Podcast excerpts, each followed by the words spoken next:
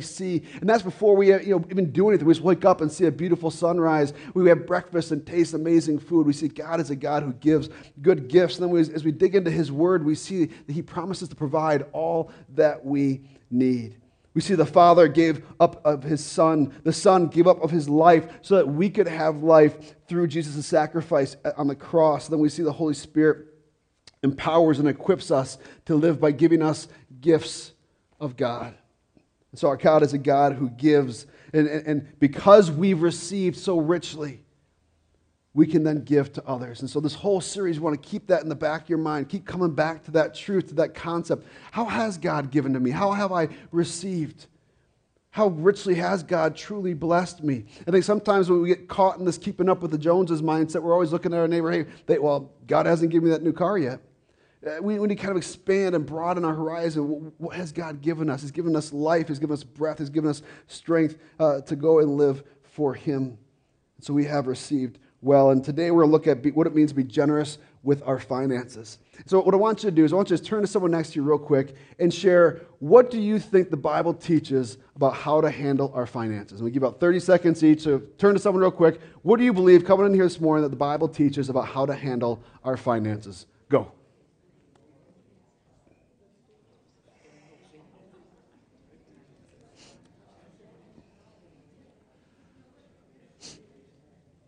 I turn someone, someone else real quick, or the other side, let the person talk. I'm just to go ahead and apologize to all the introverts in the room. I know you hate this kind of stuff. So I, I thank you for, for bearing with me in this. Because there's a point I want to make here. I know I lied. That wasn't fully 30 seconds each, but tough. Um, so um, I'm fired up this morning. Um, it's not easy to talk about money. It's not easy to talk about our own personal finances. I know I just had to turn to potentially a stranger, or maybe someone you just met this morning, or maybe you came with your spouse, and hopefully that was an easier conversation to have. Uh, but it, even with people that we love and hold close, money is not an easy conversation for us as a society, as, as a culture. Um, and, and, so that's why we're going to talk about here this morning. Uh, that's one reason. Another reason we're talking about here this morning is because as we look through the Word of God, we see that um, there's all kinds of places where, where, where we see God's word talking about money. But I'll make this promise to you here this morning. No one is going to shake you down. Promise it. I absolutely promise it. No one's going to shake you down. Uh, we will take an offering later in the service. That's something we do every week. It's not going to be one of those things where, like, we'll hold it in front of you and wait mm, a little more.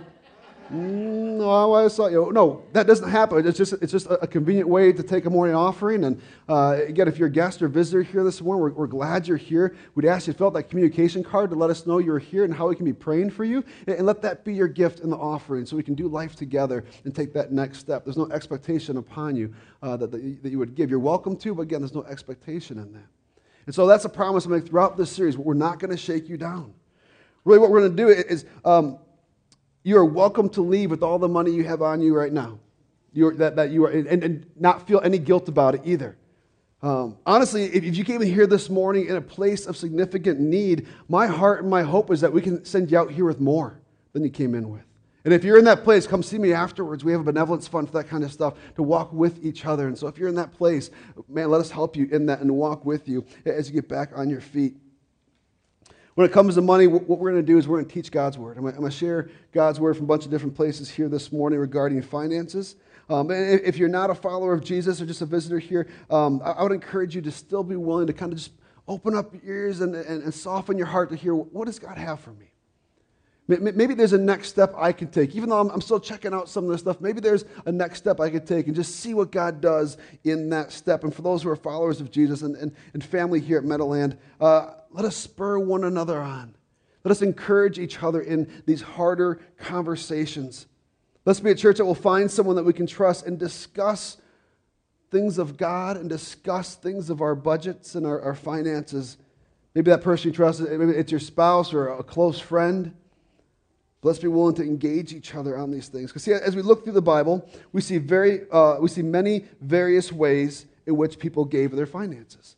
And maybe some of these things came up as you turned to your neighbor and mentioned, here's what I think the Bible teaches about it. We see things from the very beginning. You have Cain and Abel, the first uh, two brothers of uh, the sons of Adam and Eve, and their brothers, and they bring an offering to God. Basically, some of the, you know, here's some of what I have, and they, they bring it to God. And so we see that very first um, act of this giving of first fruits. Abel offered, specifically, it says in Genesis 4, that he offered the first fruits of the flock uh, to the Lord. We see offerings and sacrifices where people would give to the Lord uh, a sacrifice where, where something, someone's, uh, an animal's blood would be shed for the payment of sin. There was sacrifices where they would you know, have foods that be burned up and be an, an, offering of thanksgiving. God, I'm so thankful for what you've given me. They offer the sacrifice in the temple. We see that in the Old Testament. We see this Old Testament principle of a tithe. We're going to talk about that here in a, in a, moment. We see the early church would sell their property, would sell their possessions, and they would give to all who were in need. Acts chapter 2 talks about that. Uh, we also see how the early church uh, gave to other churches. The local churches gave to one another. They gave to missionaries. They gave to those who would go plant more churches and see church, uh, churches spread in new communities. We also see Jesus calling us to give to Caesar what is Caesar. So give of your taxes. I mean, the taxes. There's all kinds of different places in here where we see throughout Scripture a, a call to give. And I'm guessing if you have any background, any experience in the church, you, might be familiar with, with, the concept of a tithe. I think a lot of churches say, well, here's what we teach. This is what God teaches us about how to handle our finances, it is the concept of a tithe. And so let me unpack that a little bit because uh, I think you might be surprised to see really what, what God's word says on this. And this concept of tithing began as, as a, um, a tradition in, in the Near East, or the Far East, I'm sorry, where a king would come in and conquer a land, and he would take a tithe of the produce of the land. When, when they won, he basically, the king would take a tenth. It was almost like a, like a tax of sorts or, or a, a, winner's fee. And he would do that. And we see this uh, in, in Scripture even, where Abraham, who God has told, I'm going to make a, a, nation out of you and your offspring, and I'm going to uh, bring you to a land that will be your own land and you'll have your own people. And so there's a time where his nephew has been captured by a king. And so basically, Abraham brings all, all the men who are with him up to arms and they go and they battle this king and they win. And so, out of all the stuff that Abraham gets, he, he finds the priest Melchizedek, who's an agent of God of, of sorts, and, and, gives him a tithe, gives him 10% of, of all that he had gotten. Ultimately, this concept of a tithe is a kingdom principle. It's a, it's a principle of saying, okay, well, you're the king, and, and so here is your, your 10%. And so in Abraham's situation, you could say, well, wasn't Abraham the one who led the charge? Yeah, but he acknowledged that it was God who was ultimately his king. And that's why he then gave that tithe to the priest Melchizedek, in essence, giving that tithe to God. We see this act continue on through the people of God. The Israelites tithe, and their tithe would go to different things. It would support the Levites. The Levites were uh, one of the 12 tribes of Israel. They were the priestly tribe. And so they would take care of the temple, they would take care of all, all the different uh, priestly uh, services. And they basically didn't have any land. All the other tribes, as they went in and got promised land, they were given areas of land to settle in. But the priests were told, no, you, you don't get land. Your job, your home basically is, is in the temple. And so that they could have a, a living, they could survive, they would take some of the tithe, and that's what they would live off of. You see, the temple was built and supported through the tithe. You see, the poor are cared for through a tithe. Some even teach in, in, Jewish history that these are all three different tithes. And so they have a tithe for the Levites, a tithe for uh, the temple, and then a tithe once every three years for the poor. And so they would say, really, it's more like 23.33%. Um, I'd say really all the same thing they're talking about there, just going to different places. But it became part of the written law. It was the, the, Jewish people, as they were uh, the people of God, as they were moving forward, it was this, this act of acknowledging that God is king.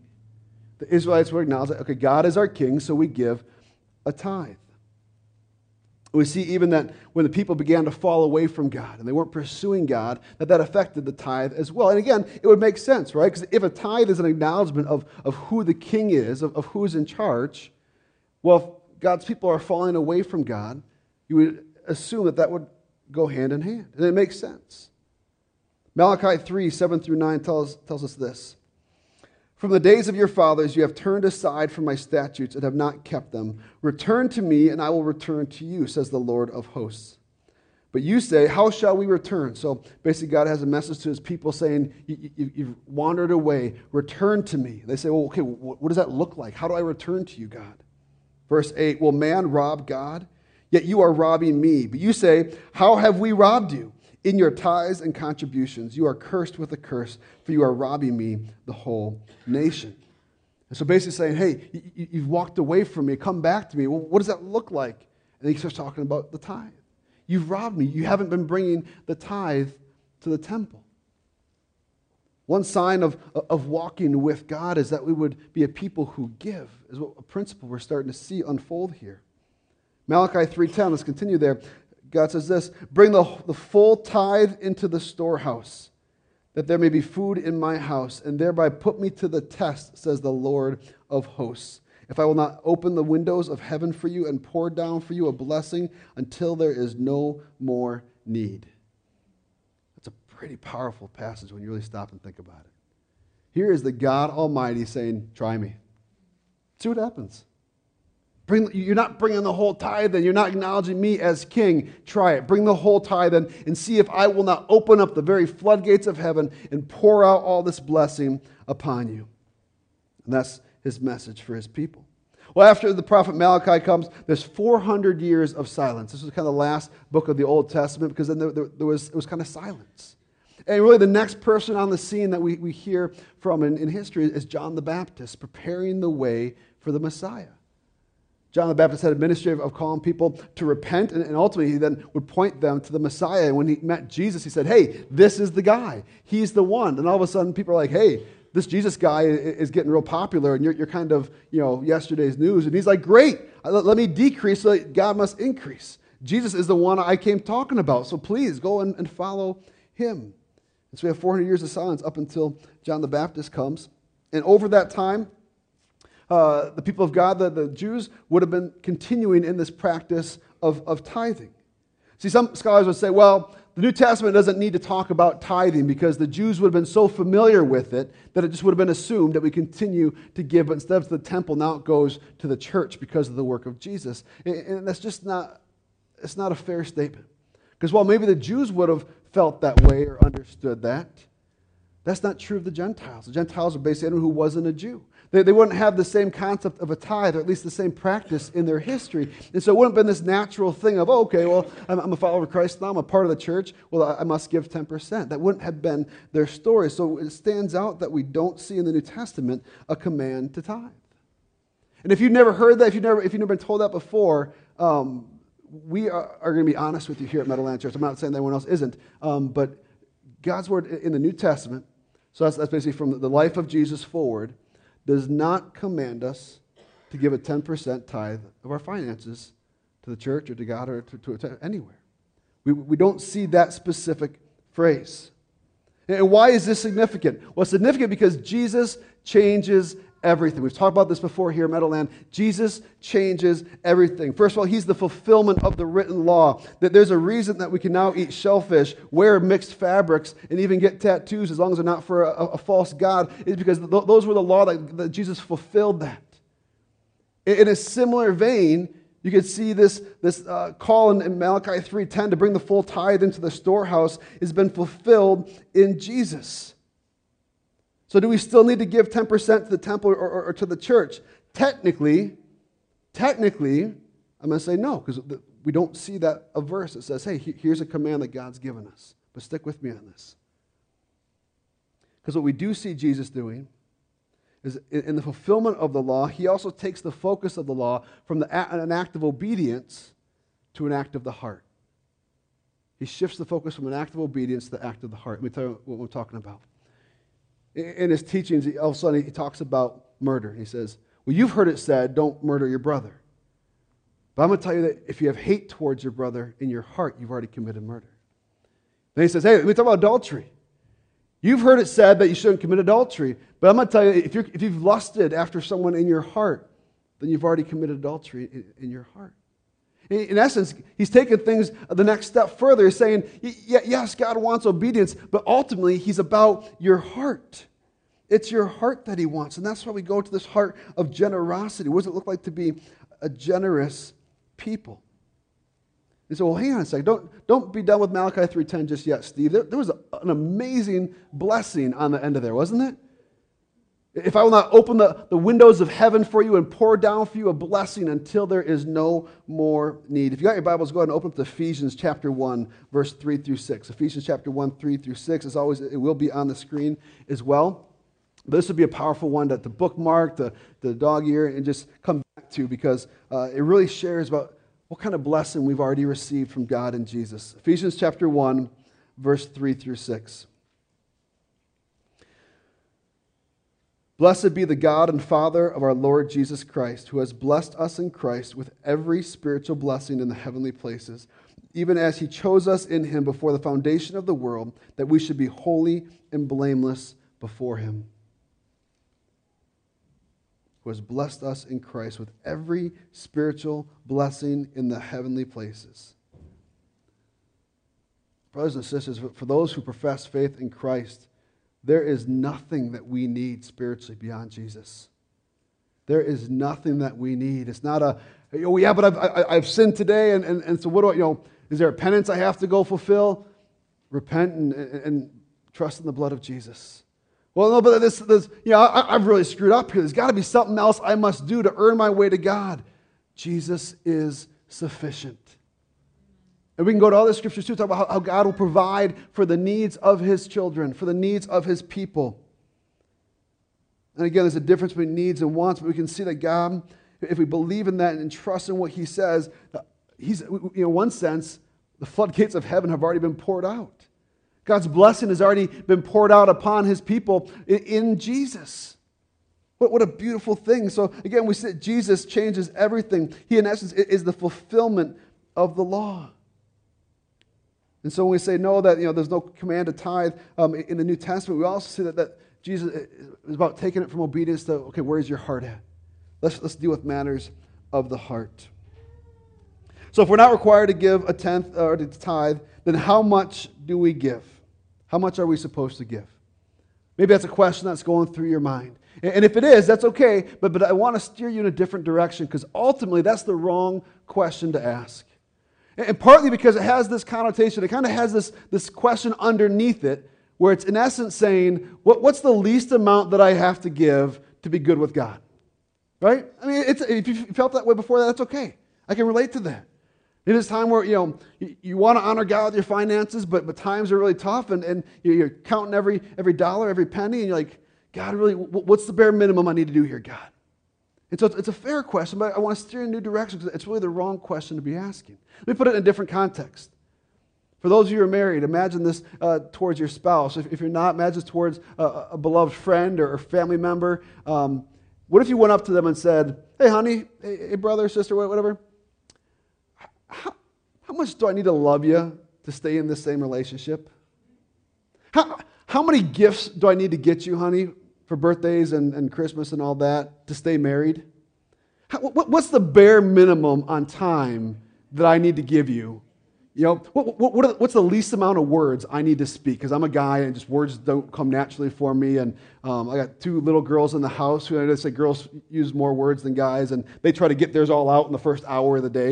You know, and so it's like, what, what's the least amount of words I needed to use in our marriage? We wouldn't ask those questions because it, it reveals uh, an issue with the heart, right? It, as we think about our relationships with those who we love and those who we want to uh, engage with, man, it's a joy. Hey, how much more can I, what else can I give you? Hey, what else can I tell you about what's going on in my heart? How much more time can we spend together? Let's try to find a, a way to carve out some extra time. And so it's really the wrong question. The question that we should be moving to is, is a place of what's God's heart for us regarding our finances? God, what do you desire for us? What is your heart for us? And honestly, it's not like God needs our money anyway. I mean, so really, the, the money itself is secondary to the issues of the heart. We see in Acts 17 that, that, that all things are God's. He created all, sustains all. And so, really, honestly, what can we add to God's bank account if He already has everything? And so, we need to shift our focus off of the tangible funds and move it to a place of the matters of the heart. Imagine if you're, you're uh, if you have kids, or uh, when you were a kid, you probably did this, where one of your parents took you out to go buy a present for the other parent, whether for Christmas or for their birthday. And especially in this day and age, with everything being electronic, you can even see, oh, you know, my wife just took the girls to Target and bought the, you know, a forty dollars something for dad. Okay, I can you can kind of piece it together, and so you get they come home and you see them wrapping. so you know what's coming in that package.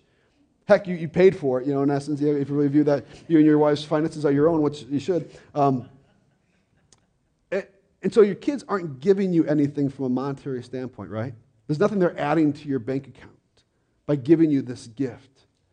But I think we would all agree that there's such a rich blessing in receiving that gift from them, right? So that's really what God's after, is that engagement with us. He doesn't need our finances. It's all his anyway. But he wants us to engage in with him.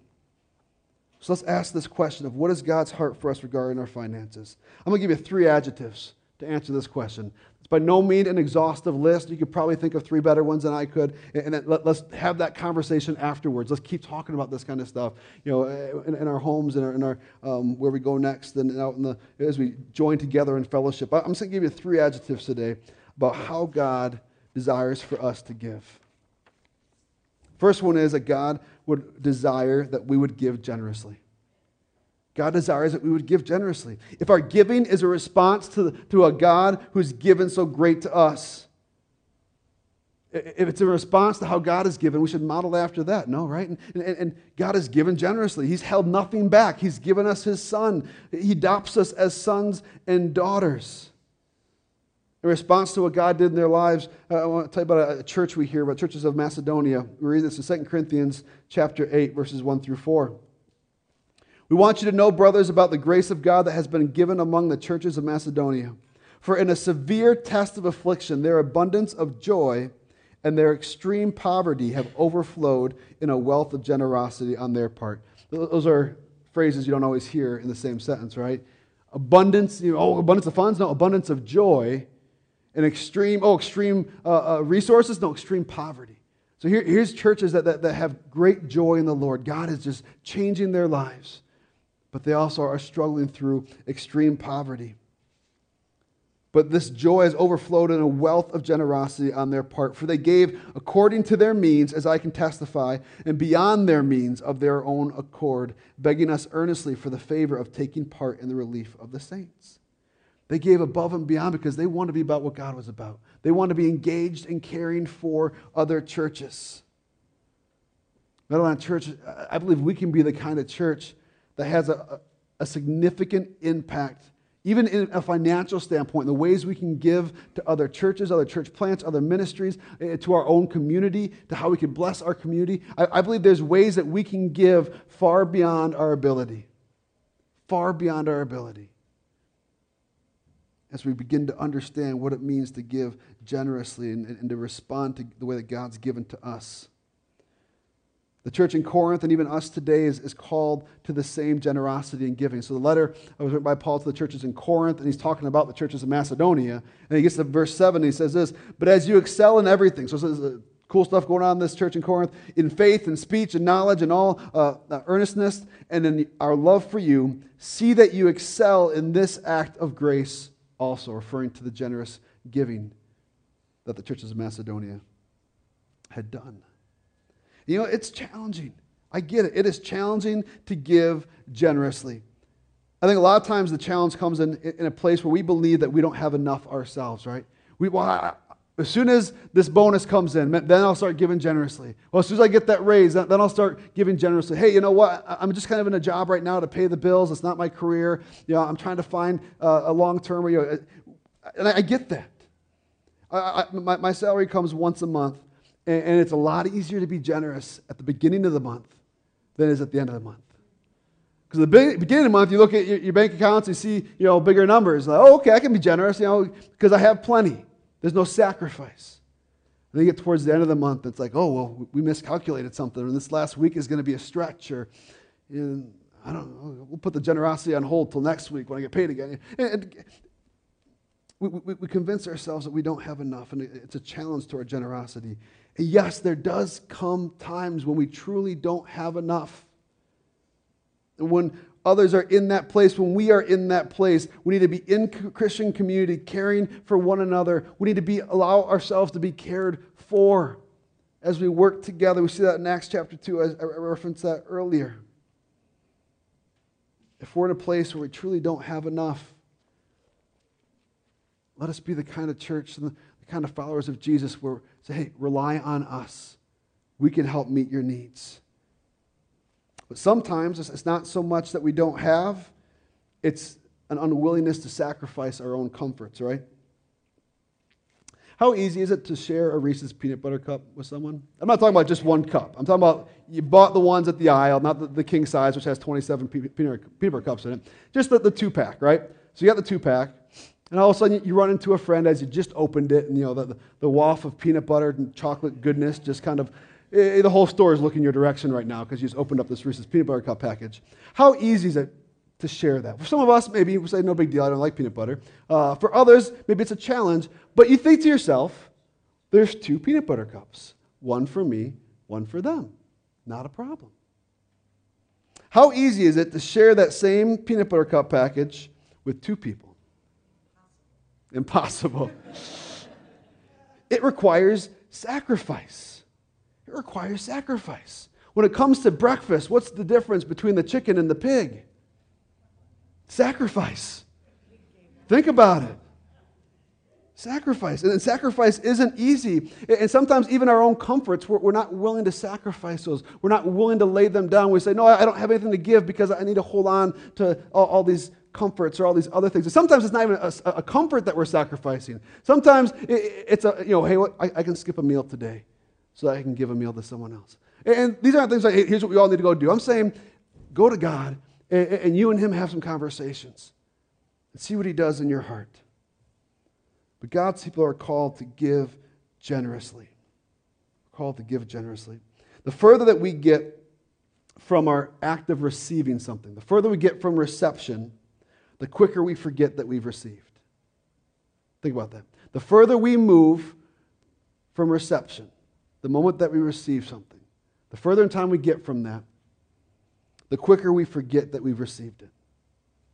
I'd even argue that the harder it is to remember that who gave it in the first place.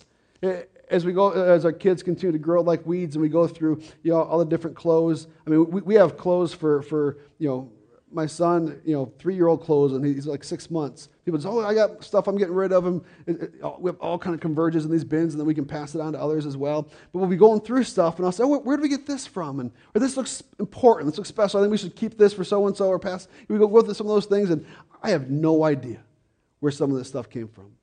My, my, my wife is amazing. Oh, that came from so and so's great aunt who had an uncle who heard about. I mean, just crazy stories. She, she just remembers all that. But I think for the most of us, the further we get from that moment when someone said, Here, I got something for you, and we receive it, the further we get from that, the quicker we forget it. The quicker we forget the person who gave it to us. My daughter Evelyn, even last night, we were watching a movie because it was you know, kind of a rainy night, so we had a family movie night after trick or treating, and um, that my girls are sitting on this beanbag that my uh, sister got for them, uh, got for Evelyn when, when she was uh, three. I think it was about three.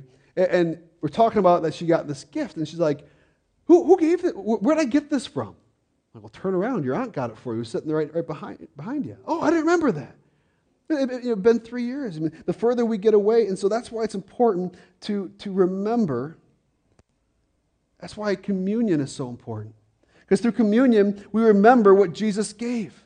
Our sin was a debt that we couldn't pay, but Jesus paid. The only way that we could pay it was by our lives, but Jesus laid down his life so that the debt would be paid. It's supposed to be a church who gives generously and remember that God has given generously by taking things like communion and having that be a regular part of our lives. I also think this leads us to our next adjective that we're called uh, to give regularly. Because when we give regularly, it reminds us of the one who gives to us. 1 Corinthians 16, 1 through 2 says, Now concerning the collection for the saints, as I directed the churches of Galatia, so you also are to do. On the first day of every week, each of you is to put something aside and store it up as he may prosper, so that, so that there will be no collecting when I come. That no collecting when I come isn't saying, okay, we don't need to give. It's saying, hey, you should have already given so that when I come, this, this, this gift to another church is already all ready to go, bundled up, packaged, like we, we can send it off to where it's supposed to go. He said you should be diligent and, and, hey, the first day of the week, you know, set aside what you decide and, and have that ready to go where it's supposed to go. This is probably the closest passages we could see. Oh, oh, someone might say, oh, see, that's the tithe. It doesn't say 10% anywhere in there. I think sometimes when we, when we get so caught up in this concept of a tithe, I think sometimes we shortchange God. You know, imagine wherever you are in your giving right now. Maybe it's something you've never done. Maybe it's something you've been doing for years Do you think that God could work in your heart and move you to a place where you'd be giving in a different capacity? I, have come across people who have just been, been blessed in certain ways, but I think a lot of it has, been, has to do with where their heart is at, where they give 50% and over of all that they have, all that comes through their possession, and they're able to give that to others, and, and they still have all that they need. And it's a soft heart of generosity where they give regularly to God. And, you know, so I'm not saying that that's what we all need to go do, but maybe just taking that, that next step forward, we can give, set aside on the first day of every week. I'd encourage you to see Sunday as the first day of the week. This is kind of a little tangent here, but prepare for the week ahead by encouraging and loving each other. In the same way that taking communion regularly keeps our hearts focused on Jesus, giving regularly keeps our hearts focused on Jesus as well. Because the use of our funds truly reveals the condition of our heart. I know it's getting, is it getting toasty in here? It is. It's supposed to be colder today, so I apologize for that. But so wrapping up here, why does God give us uh, all that we have and then ask for some back? Well, why does He just give us the ninety percent? You know, if we're saying that you need a tithe, which we're not. So whatever it is that God's laying on your heart, say you feel God's saying, hey, you know what? I want you to start giving 2%. I want you to start giving, you know, whatever God's put on your heart 10%, 20%, 100%. It's up to you and God. What, why does God even ask for us to give? Why, we, why does He want us to be generous? Why does He want us to give regularly? Why? Because God's inviting us to engage in what He's doing, to be a part of the ministry of reconciliation, to be a part of seeing lives change and disciples made. So, what's the condition of our heart? Do we have a soft heart or do we have a hard heart? Because we can, when we, when we give regular and generously, we, we, we can fund ministry. Churches are funded. Churches are planted. Frontline ministries, I call them, the ones that have a focus on you know, caring for the least of these. Those are, are cared for. Parachurch organizations that support the work of the church. Missionaries that, that take the gospel throughout the world. When we give regularly and generously, we, we make Jesus known. Our generosity makes much of God's generosity. It says, I give because He gives. So let's tie in here with what God is doing by giving generously and regularly. The use of our funds honestly reveals not just the condition of our heart, but the worship of our heart.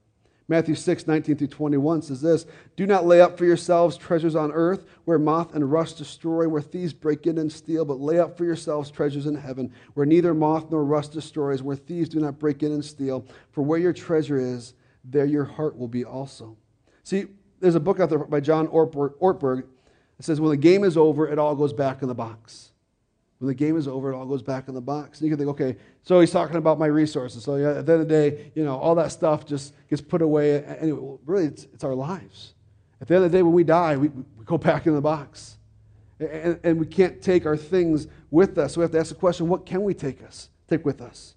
Well, the way that we've loved God and built a relationship with Him, we can take that with us into eternity. The ways that we've loved others and built relationships, we can take that with us into eternity. And so let's use our money in a way that sees ministry done, where we see lives being changed and disciples being made. Because when someone surrenders their life to Jesus, when we give generously and give regularly in a way that, that ministry is being done in and through us instead of in spite of us, and then someone's life is changed, that person will now be in heaven for all eternity. Now that's something worth bringing with us, right? So give generously, give regularly. Church, let's be a church that gives cheerfully. 2 Corinthians 9, 7. Each one must give as he has decided in his heart. Again, there's this heart component. Here's this heart component. Please don't walk out of here saying, Steve said I have to give 10%. That's not what I said. Each one must give as he has decided in his heart, not reluctantly or under compulsion, for God loves a cheerful giver. Sometimes we give out of compulsion. I'm, I'm just I'm supposed to give, right? We see this, eh, the, the religious leaders of Jesus' day, the Pharisees. I mean, they're even giving, they had this down to a T of obedience. They're giving like a tenth of their spice rack. Hey, I got, I got some new, new spices, honey. Okay, let me, let me give you, bust out a tenth of that, break that little baggie and give that to the church. I mean, they were just trying to follow that to the letter. Luke 11, 42. But woe to you, Pharisees, for you tithe mint and rue and every herb and neglect justice and the love of God. These you ought to have done without neglecting the others. So basically, he's saying it's good to give to God, it's right to give to God, but not at the cost of neglecting justice and the love of God. Charles Spurgeon, uh, pastor and author, says, Give as you love and measure your love by your gift. Give as you love, measure your love by your gift. So think about how you love. Is your heart pursuing God? Do you love the things that God loves? Think about where you do give. Do those match up? And if not, this leads us to a conversation with God, asking Him to soften our hearts. Church, let's take our next step in giving generously. Let's take our next step in giving regularly. Let's take our next step in giving cheerfully of our finances. If Jesus is our King, let's give generously to Him. I want to leave you with this Ephesians 1 3 through 6. I've already hit on this, but it's just been powerful for me as I think about kind of shifting gears. I, I, grew up being taught, hey, you give a tithe. That's what it is. You give this 10%, and then you know you, you, you fulfilled your agreement. You've checked your box. You're good with God. And that's just not true. This is not how it works.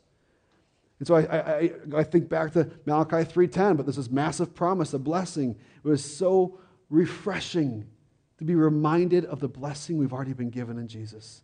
And so I want to leave you with that, church as we struggle through some of these concepts on giving, as we ask God to soften our heart, let's be reminded of the ways that He's already blessed us. Ephesians 1 3 through 6. Blessed be the God and Father of our Lord Jesus Christ, who has blessed us in Christ with every spiritual blessing in the heavenly places, even as He chose us in Him before the foundation of the world, that we should be holy and blameless before Him. Let's pray. Father God, we just give you glory. You are an amazing God.